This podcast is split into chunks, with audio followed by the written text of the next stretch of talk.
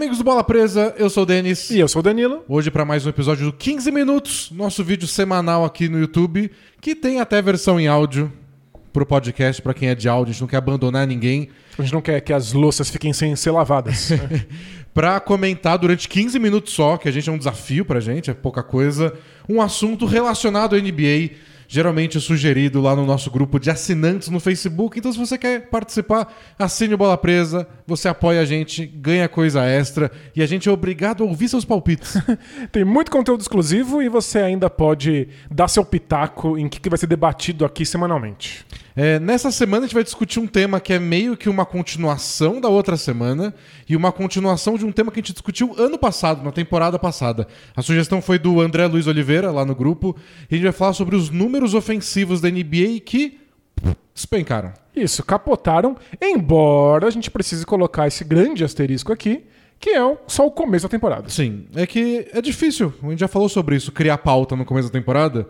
Porque tudo pode ser só uma fase. Exato. Fala do Bulls.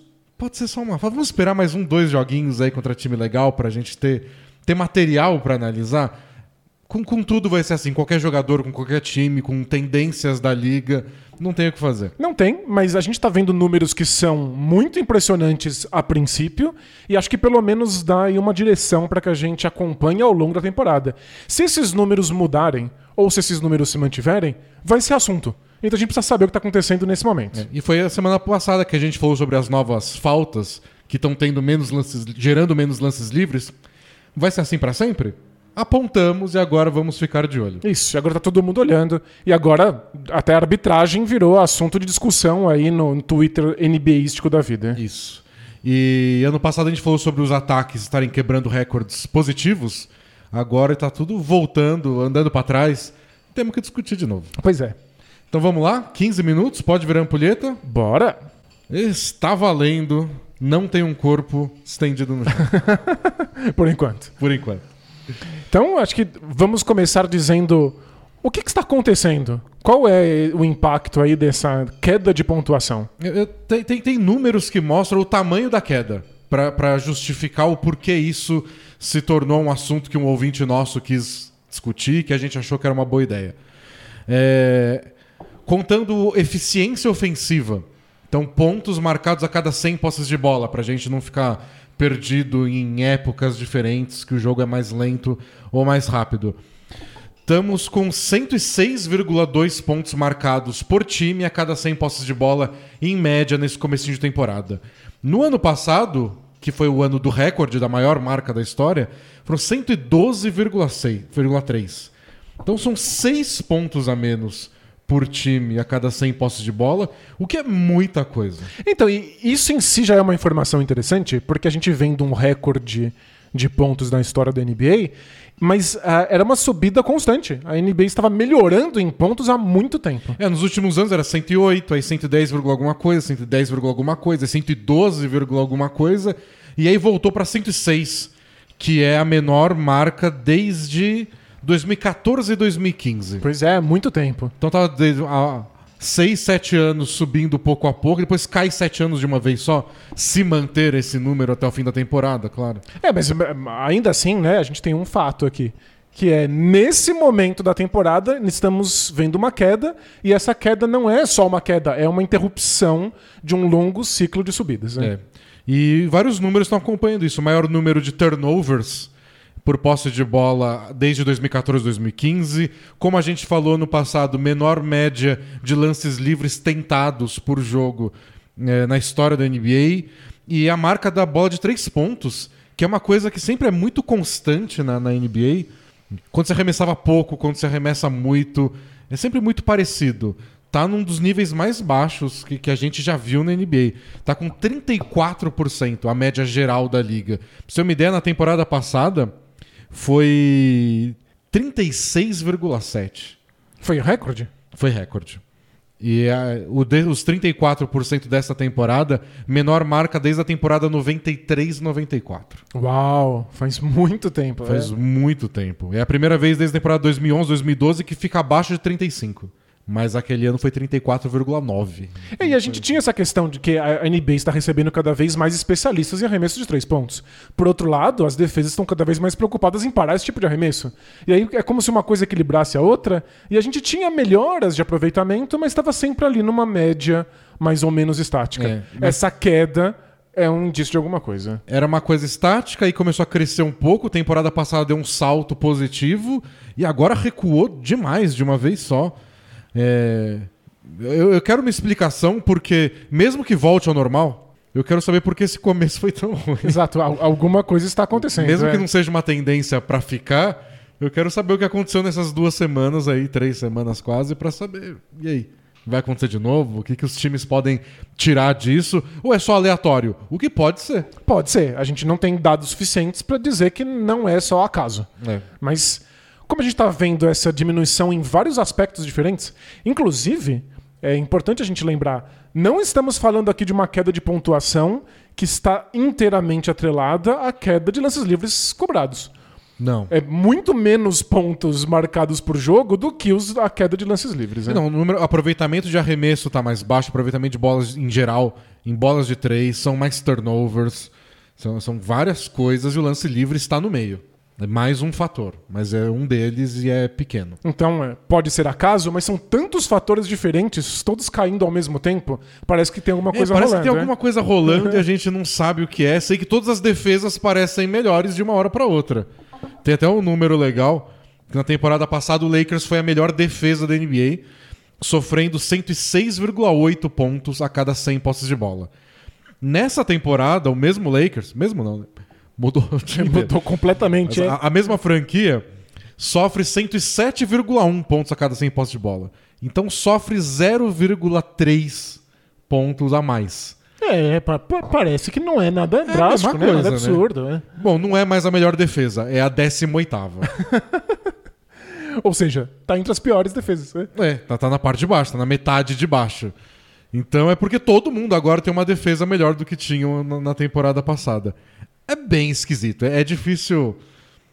A gente fica com aquele pé atrás, tipo, não vamos é, exagerar na reação depois de tão pouco tempo, mas é muito difícil não falar sobre isso. É muito. E talvez explique até al- algumas dificuldades que a gente tá vendo de times específicos. Por exemplo, o Blazers e o com- tiveram começos bem atrapalhados de temporada. E aí a gente vai ver o aproveitamento de arremesso do Lillard e do Doncic. Os dois... é, um- o, o Lillard tem 25% de aproveitamento de pull-up, daqueles arremessos em que o jogador tá batendo bola e de repente ele sobe. É. E o Doncic tem 30% de aproveitamento. E são jogadas baixíssimos, né? E são jogadores conhecidos por esse tipo de arremesso, né? Tanto o Lillard quanto o Don't, eles não ficam lá parados esperando alguém passar a bola. Não, estão com a bola na mão o tempo inteiro, driblando, driblando, aí de repente eles sobem e arremessam. Esse pavor deles poderem subir e arremessar a qualquer momento, que fazem os dois serem a- as estrelas que são. E são arremessos que, historicamente, tradicionalmente, são arremessos ruins, são arremessos de baixo aproveitamento. Esses times só permitem que seu- as suas estrelas tentem esses arremessos porque eles conseguem acertar. Eles não estão acertando agora, e é claro que as escolhas que os times tomaram de dar esse tipo de liberdade para eles, agora tem um, tem um custo. E não são muitos jogadores que tentam esse tipo de arremesso, por causa de tudo isso que você falou. São as estrelas, mas os que tentam, parece que todos tiveram um aproveitamento, estão com um aproveitamento mais baixo do que nas últimas temporadas. Os mais extremos são esses, mas tem o Tatum, que a gente viu mais cedo. É, É, o Tatum tá acertando 36% desses arremessos. né? Então é, parece uma tendência geral. Isso explica um pouco até porque tantos os, os cestinhas da temporada passada estão com médias de pontos mais baixas do que no, no- no ano anterior. Então, sei lá, o Bradley Beal tava com média de 31 pontos na temporada passada, caiu para 24. O Lillard de 28 para 19. Nossa, são O- quedas muito significativas, né? É o Doncic de, de quase 28 para 22, o Embiid de 28,5 para 21. E foi assim que o, que o Embiid saltou, né? Ele era o cara que ficava na meia distância dando arremesso, ao invés de só fazer post-up e bater lance livre. Ele adicionou isso ano passado no repertório dele, nesse ano não tá caindo tanto. Então são, são vários jogadores, praticamente ninguém tá conseguindo adicionar pontos do que fazia na temporada Não, passada. não conseguiram nem igualar. E aí a gente tem agora que continuar assistindo isso, olhar de perto, tentar descobrir o que está criando essa dificuldade para os jogadores ofensivos, mas nesse ponto da temporada a gente só tem acesso à especulação. É. E bem-vindo ao nosso momento de especular. Vamos especular, porque a gente não tem respostas. Mas a gente pode ter, ter teorias aí, propostas, e a gente passa o resto da temporada analisando para ver que, o que pode ser verdade ou não. E a gente nisso pode até tentar recuperar nossas discussões da temporada passada. Porque no ano passado, quando, quando começaram a quebrar recordes, a gente fez a mesma coisa, tem um podcast especial para quem é nosso apoiador lá no, no Sparkle, discutindo a temporada dos recordes positivos no ataque. Por que agora? O que aconteceu, né? O que aconteceu? E a gente foi lá e tentou especular, e agora a gente tem que tentar achar as respostas daquilo lá, porque não está se repetindo. É, e a gente acabou falando naquele especial sobre como as defesas estavam com dificuldade de se adequar aos novos tempos. Os ataques estavam cada vez mais sofisticados, a gente descobriu uma série de questões novas com análises estatísticas de espaçamento, de quanto mais jogadores abertos você tem, mais fácil é você pontuar, de como as bolas de três pontos compensam. E as defesas não estavam dando conta de impedir esse tipo de avanço. É, parecia que as defesas estavam um passo atrás no desenvolvimento, vamos dizer assim. Não que seja sempre uma evolução linear a tática na NBA, mas parecia que elas estavam um passo atrás na ideia de marcar times que tem um cara muito dominante com a bola na mão, que pode pontuar a qualquer momento, e ele recebe, sei lá, um, dois bloqueios, tem quatro outros jogadores abertos, todo mundo pode arremessar. Como é que eu marco isso? É, ficou muito difícil, né? Dá pra marcar, dá pra evitar arremessos bons o tempo inteiro, mas não muito, assim. Não sempre. É, o que a gente tem visto, especialmente nas últimas duas, três temporadas, é que se você tenta impedir que esses jogadores consigam arremessos livres de três pontos no mano a mano, você acaba cedendo espaço ou para um passe para outra pessoa no perímetro ou para uma bandeja. É difícil você parar todas as coisas. E por isso que os números mostram que a NBA tem cada vez mais bolas de três pontos, cada vez mais bandejas. E por isso que a meia distância foi sendo deixada de lado. E aí a gente começou a ver times experimentando mais coisas novas, até inspirado pelo Toronto Raptors, campeão em 2019, que tinha vários esquemas defensivos meio malucos, coisas que não eram usadas na NBA, era coisa de basquete universitário. E até as coisas de basquete colegial, é. É, e a gente começou a ver times arriscando mais isso, mas é difícil fazer, né? A gente viu o Pacers da temporada passada tentando um monte de coisa nova e não deu certo. O Blazers tentando coisas que eles nunca fizeram e foi um desastre completo. Voltaram ao normal no meio da temporada. Então parecia que as defesas estavam tentando responder, mas não estavam preparadas para isso. Talvez, e isso a gente vai ter que olhar aí com mais calma, as defesas finalmente tenham alcançado. Talvez, especialmente porque eles tiveram agora tempo de preparação, né? Os times fizeram training camps mais longos pela primeira vez em um bom tempo, por conta do, do, do fim da pandemia. E talvez agora eles tenham esquemas defensivos que deem mais trabalho para os adversários. E a gente está vendo agora uma coisa que também não é usual, que são jogadores jovens, novatos chegando na NBA e defendendo muito bem. É, e isso eu percebi fazendo a análise do draft que eu publiquei faz pouco tempo lá no, no blog, que é a quantidade de jogadores que chegam com essa moral de ótimo jogador de defesa no mano a mano. Né? No primeira rodada tem um monte. Aí o Davion Mitchell a gente comentou no na semana passada na prancheta, acho que é o nome mais conhecido, mas vários outros. Eh, de Jogadores que foram escolhidos no draft porque se esperava que eles já estivessem prontos defensivamente. O que é. É. um discurso novo. Não é que talvez não acontecesse no passado, mas não se falava isso. A, a- o- a conversa padrão era sempre: esses jogadores vão ter que fazer um ajuste para a NBA, defender na NBA diferente, precisa de um outro tipo de físico. E eu acho que é também um efeito que vai e volta. Assim, a gente comentou, por exemplo, na, na- quando a gente fez o podcast do, da, da ascensão ofensiva, de como técnicos estavam valorizando mais jogadores que são muito bons no ataque, mas não tanto na defesa. E que no passado, tipo anos 90, começo dos anos 2000, se você não, consegue, não conseguisse contribuir na defesa, o técnico olhava e falava, tipo, desculpa. É, não dá. Eu, eu sei que você arremessa bem, mas não dá. Muitos Os- times os- tinham um jogador que era titular só pra defender, É. mesmo que ele não, soubesse nem o que é a cesta. É. Você pega os Steve Kerr da vida nos anos 90, tipo, beleza que você tem o melhor aproveitamento de três pontos na história da NBA, mas é que você é baixinho, né? Você não é muito atlético, você não marca os caras no mano a mano. Você vai ter que ser reserva. Vai ser reserva, vai jogar meia dúzia de minutos por jogo. É desculpa.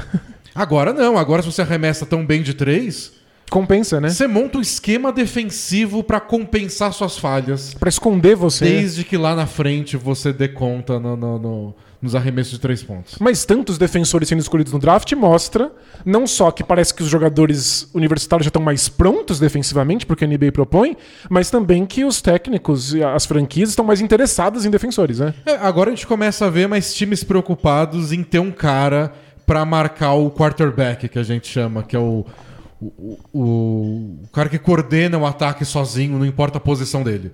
Doncic da vida, LeBron, sei lá, até o Zach Lavine no Bulls. Você precisa ter um cara pra marcar esse, senão a gente vai tomar 50 pontos toda hora, e ele vai comandar o ataque, e ele vai achar arremessador. Eu preciso conseguir marcar esse jogador sem precisar dobrar a marcação nele o tempo inteiro. Pois é. Então, E aí você vê, sei lá, o Michael Bridges recebendo uma extensão de contrato gigante. Porque ele é mais capaz de fazer esse tipo de função. E são defensores mais completos no sentido de que eles têm até físico pra marcar jogadores de diversas posições diferentes. Porque os jogadores que fazem isso, que são essa, essa posição quarterback que a gente tá chamando aqui no- agora no basquete, às vezes são de alturas diferentes, eh, até de É. posições distintas, Você né? precisa dar conta de marcar qualquer um todos os dias. E você vê gente val- valorizada. No Sixers, o Matisse Tybalt jogando um monte. E no ataque ele é nulo. Nulo no É. ataque. Mas ele vai lá e participa porque ele é um bom defensor desse tipo de jogador. É, a NBA agora parece que resgatou esse modelo de defensor geral. E a gente não pode desconsiderar que as mudanças de foco da arbitragem, que agora estão impedindo algumas bolas de três pontos, foram além e estão permitindo outros tipos de defesa também. É, eu acho que. Esse é meu voto. Eu acho que tudo isso é, ajuda esse tipo de jogador. E aí chegam as- essa mudança de regras que a gente comentou na semana passada, que vai além da mudança de regra, vai no, no foco da arbitragem, vai na- nas diretrizes dos árbitros. E a NBA então só tá permitindo mais contato.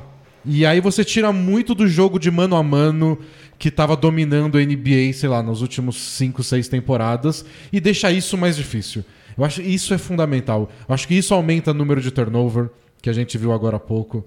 É, isso dificulta aproveitamento de arremesso, que é típico de jogador mano a mano, que é a meia distância. A minha distância despencou, né? É, se a gente vê por distância, o aproveitamento de arremessos próximos ao aro caiu de 64% para 63%. O que é irrelevante? O de três pontos caiu mais de 36, muito, quase 37 para 34. A meia distância caiu de quase 43% para 39. É muito baixo, a ponto de que não vale a pena. É, não já, já valia pouco. Agora vale ainda menos. E é o tipo de lugar onde esses caras que gostam de operar no mano a mano arremessam. Eu acho que a NBA liberar uma defesa mais física tá, tá, tá contribuindo para isso. É porque a NBA já faz um tempo tenta impedir que defensores coloquem as mãos na cintura ou na altura do peito de jogadores que têm a bola no perímetro. E os, os jogadores ofensivos deixavam explícito que estavam sendo tocados, forçando um arremesso. Agora que isso não é mais falta, acho que os defensores estão conseguindo tocar mais nos seus adversários. É, tem umas coisas até que, que não estão sendo marcadas agora que são faltas. São falta. Não É. entram naqueles vídeos que a gente mostrou semana passada do, do- das mudanças de regras. São faltas e não estão sendo marcadas. Exato. Então, porque os, os jogadores de ataque não tem como deixar tão evidente para os árbitros o que ele está acontecendo. Então isso dá um pouco mais de liberdade para os defensores, dificulta a vida justamente dos maiores pontuadores e parece que está tendo um impacto. É. Deu nossos 15 minutos aqui, preciso só do último tapa pra cair a areinha. E... Mas deu tempo de chegar nesse ponto que eu acho que é o principal. É, Eu acho que os esquemas estão se adaptando, estão entendendo lidar melhor com isso.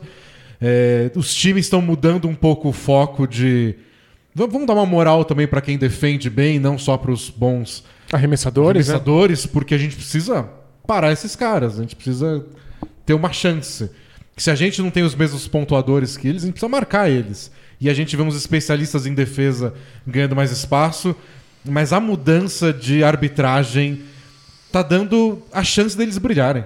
Marca de um jeito físico, a gente não vai marcar todas as faltinhas, todos os, os encostões aí, e, e a gente tá vendo mais dificuldade nessa pontuação mano a mano, que é o que dominou a NBA Completamente. nos últimos anos. É, transformou a NBA aí de uns três anos pra cá. É, é, ao invés de ter um jogo muito coletivo e girar muito a bola, vários times tiveram muito sucesso com jogo de mano a mano com um único corta-luz. Você traz alguém pra tirar o defensor de cima do jogador que tá com a bola e pronto, ele vai criar um arremesso. Ou força uma troca de marcação, que também é uma defesa da moda dos últimos anos, pra você achar um, um duelo, um matchup favorável e vai pro mano a mano. E os Se defensores... dobrar a marcação, você passa pra um arremessador. Isso, porque tem um monte deles. E era muito difícil você perseguir um jogador que tava com a bola através de um corta-luz. Sem colocar a mão, sem tocar, É. sem, sem segurar um pouco. E a NBA não tava permitindo que isso acontecesse. Agora, com medo de marcar muitas faltas naquelas bolas de três muito confusas, parece que os defensores estão conseguindo escapar com essa. É. Então é isso, foram anos de mudanças de regra favorecendo o ataque. A NBA viu agora que, depois da temporada recorde do ano passado, talvez seja a hora de a gente ajudar um pouco a defesa. E talvez os árbitros estejam exagerando só. Já que a gente tem que. Pode liberar mais contato e tá liberando mais contato, e tem coisa que é simplesmente falta que não estão marcando. E daqui a pouco a NBA solta novas diretrizes É. para os árbitros, do tipo, olha, vocês não estão prestando atenção nisso aqui. Nesse aqui tá certo, mas vocês estão deixando a mão no peito. Hand check não foi liberado. É. Essa regra não mudou. Isso, hand check que é você tocar no seu adversário quando ele tá no perímetro, para que É. ele não possa passar por você. Então, acho que talvez isso possa ser corrigido e aí a pontuação volte a subir um pouco mais e a gente veja um número mais equilibrado do que esse. É um, é um palpite. É, acho que é um, é um processo para as defesas, é um processo para os ataques, mas é também um processo para os árbitros. Sim. Então, vai levar um tempo aí, é, essa tríade vai se ajustando, vai forçando mudanças umas da outra. Enquanto não muda, a gente segue vendo o que a gente está vendo nas últimas semanas. Muito time com dificuldade de passar dos 100 pontos. O Dallas outro dia perdeu marcando 75. Com o Doncic acertando 30% das bolas É. de meia distância. Então, os placares um pouco mais baixos que o normal, defesas brilhando um pouco mais. Mas a gente vai seguir esse assunto de perto pelas próximas semanas. Boa. Então a gente tem aí alguma coisa para olhar com carinho, com cuidado, porque alguma coisa está acontecendo e a gente precisa saber se isso vai continuar aí para as próximas temporadas. É isso aí. Então é isso, pessoal. A gente se vê. Amanhã tem prancheta aqui no YouTube. Quinta-feira tem ao vivo do podcast aqui no YouTube. Sexta tem ele editado no seu agregador favorito. E assine o Bola Presa pra você palpitar no assunto da semana que vem. Boa, você tem acesso a um monte de conteúdo exclusivo e ajuda a gente a continuar existindo. Então a gente se vê logo. Tchau! Tchau, tchau!